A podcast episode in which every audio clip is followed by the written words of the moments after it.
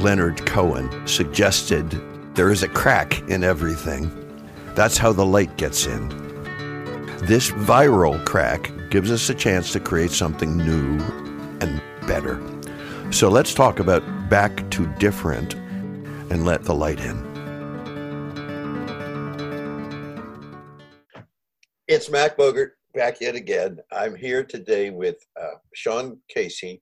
He is the senior project manager at Colleague Consulting. And uh, in uh, the spirit of full disclosure, I do a fair amount of work with Colleague Consulting. So there is a um, there's a work connection there. And I'm right now looking at Sean, who is in Marblehead with an astonishingly beautiful office from which he works. I won't say that I'm jealous, but I wouldn't mind having one like it for myself. So I'm going to ask Sean to just briefly tell his story, how he got here, and then to sort of lay out what he sees as where we can go from here so that we push forward rather than, as I say, push back. Take it away, my friend. Thanks, Matt. Um, well, what I do most of my time is training, and it's usually technical type training uh, for federal clients. And how I ended up there had nothing to do with where I started out. I uh, have a graduate degree in public policy uh, from the University of Michigan. In the uh, mid 80s, I uh, went to Washington, D.C. to do what policy people do, and I worked for one of the the largest uh, DC based uh, consulting firms. They were a K Street firm. And uh, they had a very broad uh, set of topics that they worked on. So they did energy, they did environment, so they did. And over time, you know, you kind of get moved around into, you know, you become an expert on where the money goes. And uh, over time, we the company did a lot of develop new programs, roll out new programs in, in, a federal context. And it turned out I was really good at explaining this. So I ended up on these kind of traveling road shows, going out, rolling out uh, really obscure things. I, I used to do uh, Superfund rollouts for EPA, but I also rolled out the uh, radioactive waste order for the Department of Energy. So, you know, kind of a, a whole set of things. So uh, so over time, I just became more and more of a trainer. And uh, about 10 years ago, uh, I moved over to Colleague, which is actually uh, owned by and has a number of people that uh, worked in the same big DC based firm over time. And Colleague has a number of training contracts with different federal agencies for a wide range from very very technical you know uh, nuclear health and safety all the way over to uh, leadership conflict management and basically everything in between. So I, I, teach a bunch of those type of courses. Most of the ones in the middle of that range so a, a uh, not quite a long and winding road but at least um, a road with some significant changes in direction yes we had we had spoken um, a few days ago because we had never met. And I like to have some connection before we launch so that I get a case, a, a sort of sense of uh, rhythm. In what you've seen in this very strange and wondrous few months we've been in, what do you see as cracks in the uh, structure, in the protocols, in the way teaching, learning, government contracting have existed that that you see that we can use this time to make better and more productive and more useful to people? Sure. It's been, you know, kind of a, a tumultuous past uh, 10 or 12 weeks. Uh, typically, we have clients that ask for, you know, a range of things. They ask for traditional classroom where you go and there's lectures and there's group exercises. And then they have what they refer to, most clients refer to as desktop. So uh, you, you build a, a course that's taught uh, in, in this medium. What happened, though, in, since uh, early March, is uh, when people started canceling because of the, the, the pandemic, they first took the classroom classes and they said, all right, we're going to reschedule them until June or July. And you get into May and then they say, uh, I'm not sure we can have them. And then a bunch of these classes are necessary for different certifications that the mm-hmm. students have. And so clients were starting to panic and they said, We want you to teach that online, but teach it just like it was a classroom, which of course is you know absolutely insane uh, for a variety of reasons. The you know the the biggest issue with with an online learning is you know computer fatigue. You know, sitting in front of the screen all the time. And so, uh, you know, we, we asked, well, kind of what do you want to constrain? So, well, that was a week long course and everybody's got it on their calendar. So just teach it in a week. Uh, but now you're looking at, you know, these eight day deliveries or eight hour deliveries, which are just horrible. And so you start looking at what you can tweak around the edges. And, and what we found is you start going back to looking at what can we do to make it better and you know some of these are still going to be semi painful classes but there are things you can do and, and one of the things we learned is uh, has to do with the platforms that you can do them in you know adobe and zoom and webex and historically when we started out building a uh, computer based course you're always you have the constraints that are put on you by the client system mm-hmm. and so some of those are very constrained. I mean, there are federal agencies where you you cannot do uh, a training where the student has a webcam, right? There, there's, um, I just did one for you that was three days, and luckily they were six and a half hour days because you're right, it is exhausting. And all I saw was their names for yeah. three days. And, and it's it's so uh, so you start looking around. The good news is every now and then you have clients that will say, uh, just convert and do it. Use any platform you want. Hmm. In that case, well, now you can start thinking, all right, well, we want to be able to see people. Uh, can we have breakout rooms that we can move people to? And can they have whiteboards they can all write on? And you start looking for those. And so, kind of the the, the takeaway in all of this is there's really been uh, a, an enormous kind of in, in two and a half months, the industry has probably moved where it would have taken seven or eight years to move in terms of, you know, kind of what you can come to expect from delivery in that type of medium. And uh, it also kind of beyond just us, for a number of clients, you know, they've had kind of their aha moment as well. Maybe they need to go back to their infrastructure people about the constraints they're put on in terms of what can come across a, a, a computer for somebody taking one of these courses. And so, you know, it's it's evolving. What I think the the upshot of it is is that you know next year at this time there'll be a lot more richness in terms of what you can do with a computer not but because it wasn't there but because of the necessity of having to use them and try things and practice and having clients work with you to try to expand that flexibility and go out and, and get systems that can accept those kind of flexibilities. So that's kind of the, the biggest change we've seen. Absolutely. I uh, write some pieces and do some work for uh, this organization called the Learning Council, and they're big into technology. That's their that's their theme. And what I've seen, because I've been a teacher all my life, is that sometimes the technology changes learning delivery, and sometimes learning delivery changes the technology. And right. from what I think you just said, this opportunity we have now has accelerated our our need for a technology which can do what we need it to do to maximize learning instead of just getting it because it's new and everybody's using it. And I think that's, I hadn't thought of that. Thank you, Sean. But I think that's one of the fabulous things that, that is that is going on right now. Yeah, uh, and you, you know, th- there's all things being equal, a classroom is always going to be a richer environment, right? You can mm-hmm. you can see, you can look around, you can hear people whispering, you can see their faces when you say something but you can really grab a lot of that with some of the technologies coming out. So especially when we have one of these opportunities where a client says, uh, don't bore them to death. They need to be able to do it in those three days. Uh, any platform is, is fine with me.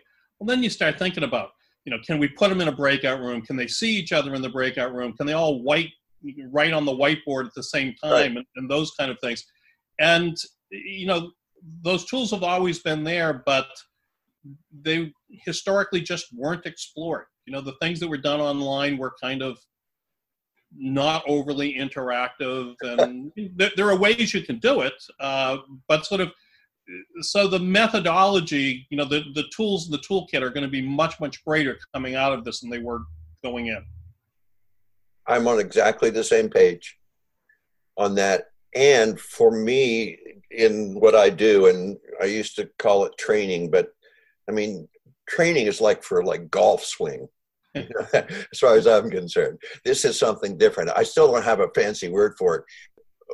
What I've discovered in this time, because I've been doing online training, online teaching for about 12 years, uh, just because I happened to get some when I was short of cash, I'm developing different skills. Right. I'm developing some skills which I didn't know that I lacked until the platform changed. I've discovered that I tend to listen very differently in this environment than I listened in the classroom, in the traditional classroom, because I don't have all the visual input, which right. would take up most of my processing at the time.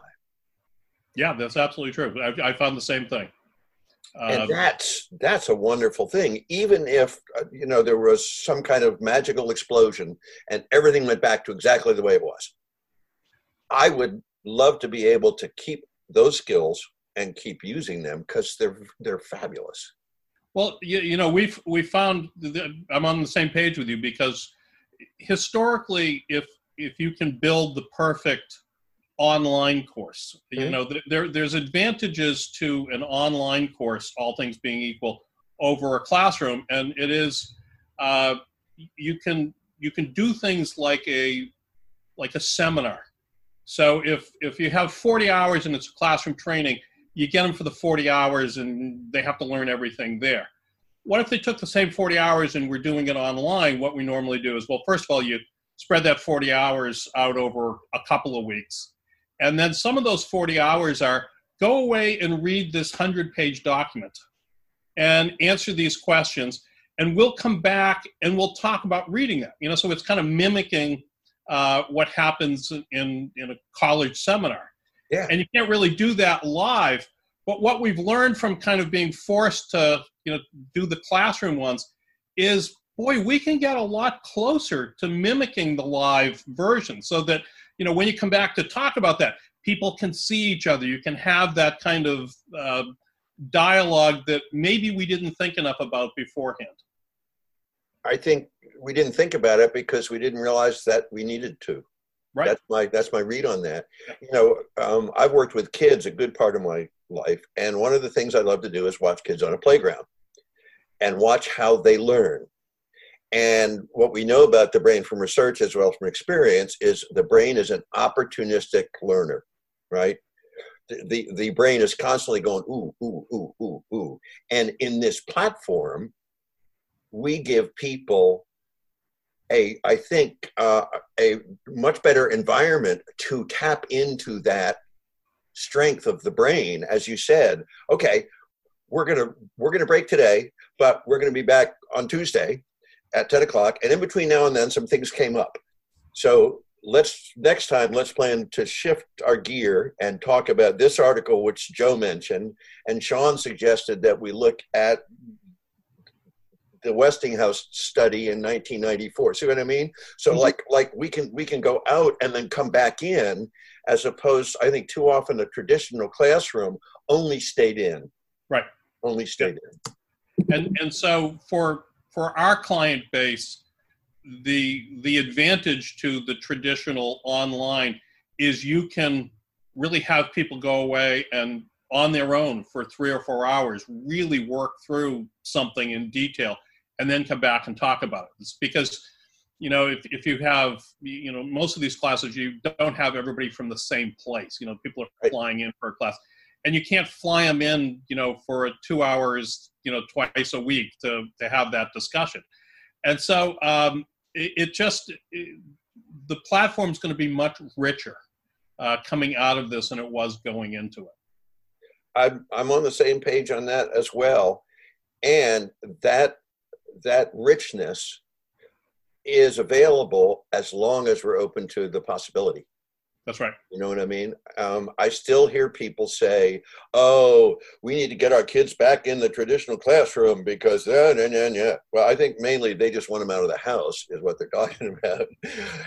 this is such a great place to just redefine how we see what learning looks like you know so so you and i are part of a class in in project management let's say or something. And we have an assignment. Since we're comfortable with this platform we can say well how about you me dave harry uh, franklin and jane all get together for a zoom conference for 20 minutes next tuesday before class and let's put together and see if we find some see what i mean? I mean right. we have this we have this way that like we can talk in the hall right, right. which is and wonderful the the other the other important part of this uh, working and moving it forward is the openness of clients you know we, we have clients that believe you know cross their heart and hope to die that classroom is the only way to go and now they've come to us and said, "Oh, I hate to do this, but we have to get this training done any way possible." Right. And now, you know, five weeks later, they're saying, "Oh, that was pretty good." you know, and so, so now they're, you know, in, in you know, we're in a for-profit business, so you always have to have somebody willing to pay for yeah. the expansion. And there's a lot more clients that are kind of aware of what they can get um, or, or you know how broad the, the range of opportunity is and that's historically that's been a big part of the battle from from a from a business and marketing perspective because though uh, that part of my business is less important than the learning part i mean it is but i have to pay the rent just like you do. If we can be agile and if we can be resilient and if we can be opportunistic and if we can go ooh i hadn't thought of that let's that puts us in a wonderful place from a marketing and business perspective too i think right? Yeah. I got some feedback on the course i did for you all and one of the things that i saw as a theme and these came directly to me um, was though there were some technical glitches which there are going to be what this format gave us was more time to think and to process what we were covering. Yeah. Because I, I do a test at the end and there's a multiple choice part, but there's also a short answer part. I got the best short answer essays, which are many of them were actually very long answer essays, than I've ever had. Wow. I mean, really, people really dug in and dug down and went out, and I was flabbergasted because I just I hadn't expected that. But those who also talked about the process said, for some reason, this platform gave us more. I don't know, more of a space to like think about and explore. Yeah. So, what could be better than that from a learning yeah, really. perspective, right? As a matter of fact, you know, one of the things with where where we have these classroom ones where you know still have the same time constraint that we're moving over and trying to do online. One of the things we've gone in and sort of say, well, can we take some of the exercises that were kind of quick, react, report out, sort of take those away, and then have like a longer reading exercise so they don't have to be in front of the you know and, and so the the one we're going to teach next week which it's it's a pilot course that we built for a classroom. The long-term plan is it's going to be a classroom, but now we're delivering it online, which is just right. kind of a nightmare. Um, but what we did to kind of work on that is we have some long lessons where they start middle of the afternoon, they reconvene the next morning, do their group discussion, and report out later that morning and so it gives them that kind of late in the day over over nighttime so we can give them bigger things to look at you yep. know that, that are, are richer and i'm hopeful that that's going to really make a difference i think it's going to make a difference and a couple things, and then I want to kind of ask you a couple final questions. And Sure. they, they are they are tough ones, but I mean that's that's part of what I get to do in in this position. Um, number one is I think one of the things we're going to have to do is we're going to have to change how we evaluate learning. Yep. Right, uh, because people are going to learn in a different kind of universe. So, how we decide what success looks like, I think we need to take a very careful look at because the old, you know, ABCD, fill in the blank kind of way to measure learning never worked well, anyhow. But it's it is useless now. So one of the things I think we all need to think about is okay, how are we going to say, here's what happened, here's what we need to change, here's how we can do it better. Um, we need to look at that, and here's the here here are the top. Um, do you have kids? I do. Okay, how many kids?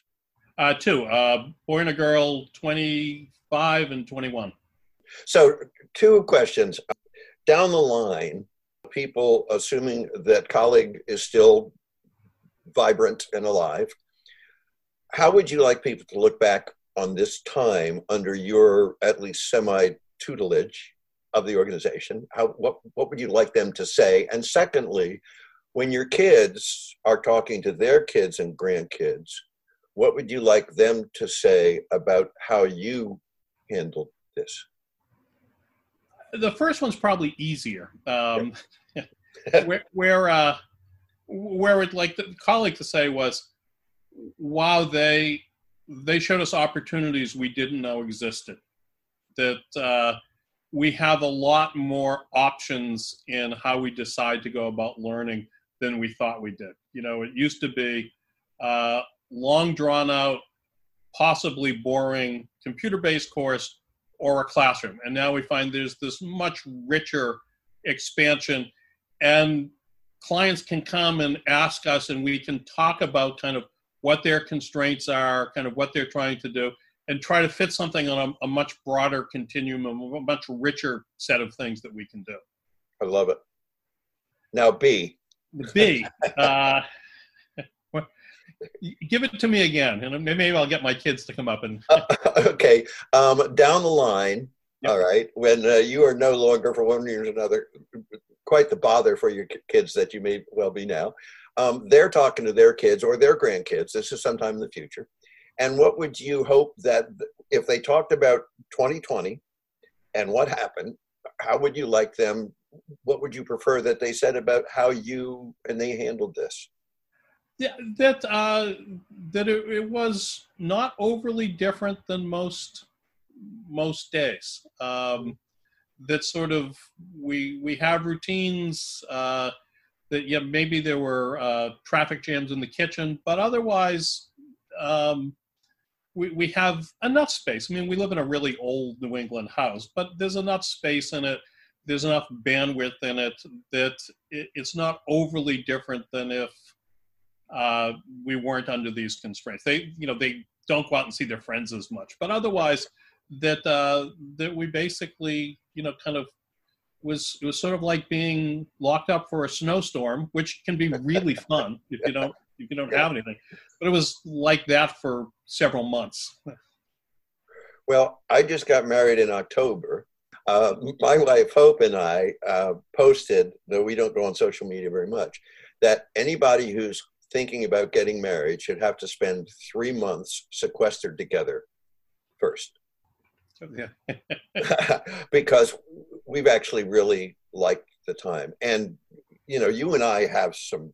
We have some privilege here as far as what we have, how we make our living, you know, all those things. I get that. Uh, lots of people, this is hideous for them.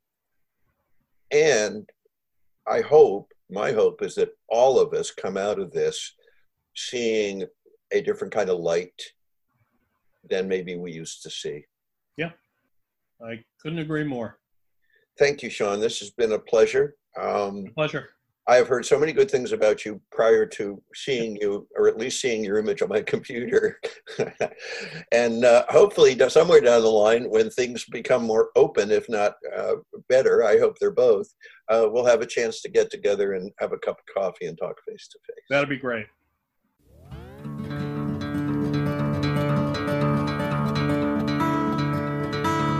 Thanks for giving us a listen. As we move forward, with this situation, with this thing that's us, let's never forget that we are all in this together. No matter what else happens, we're all in this together. Thank you.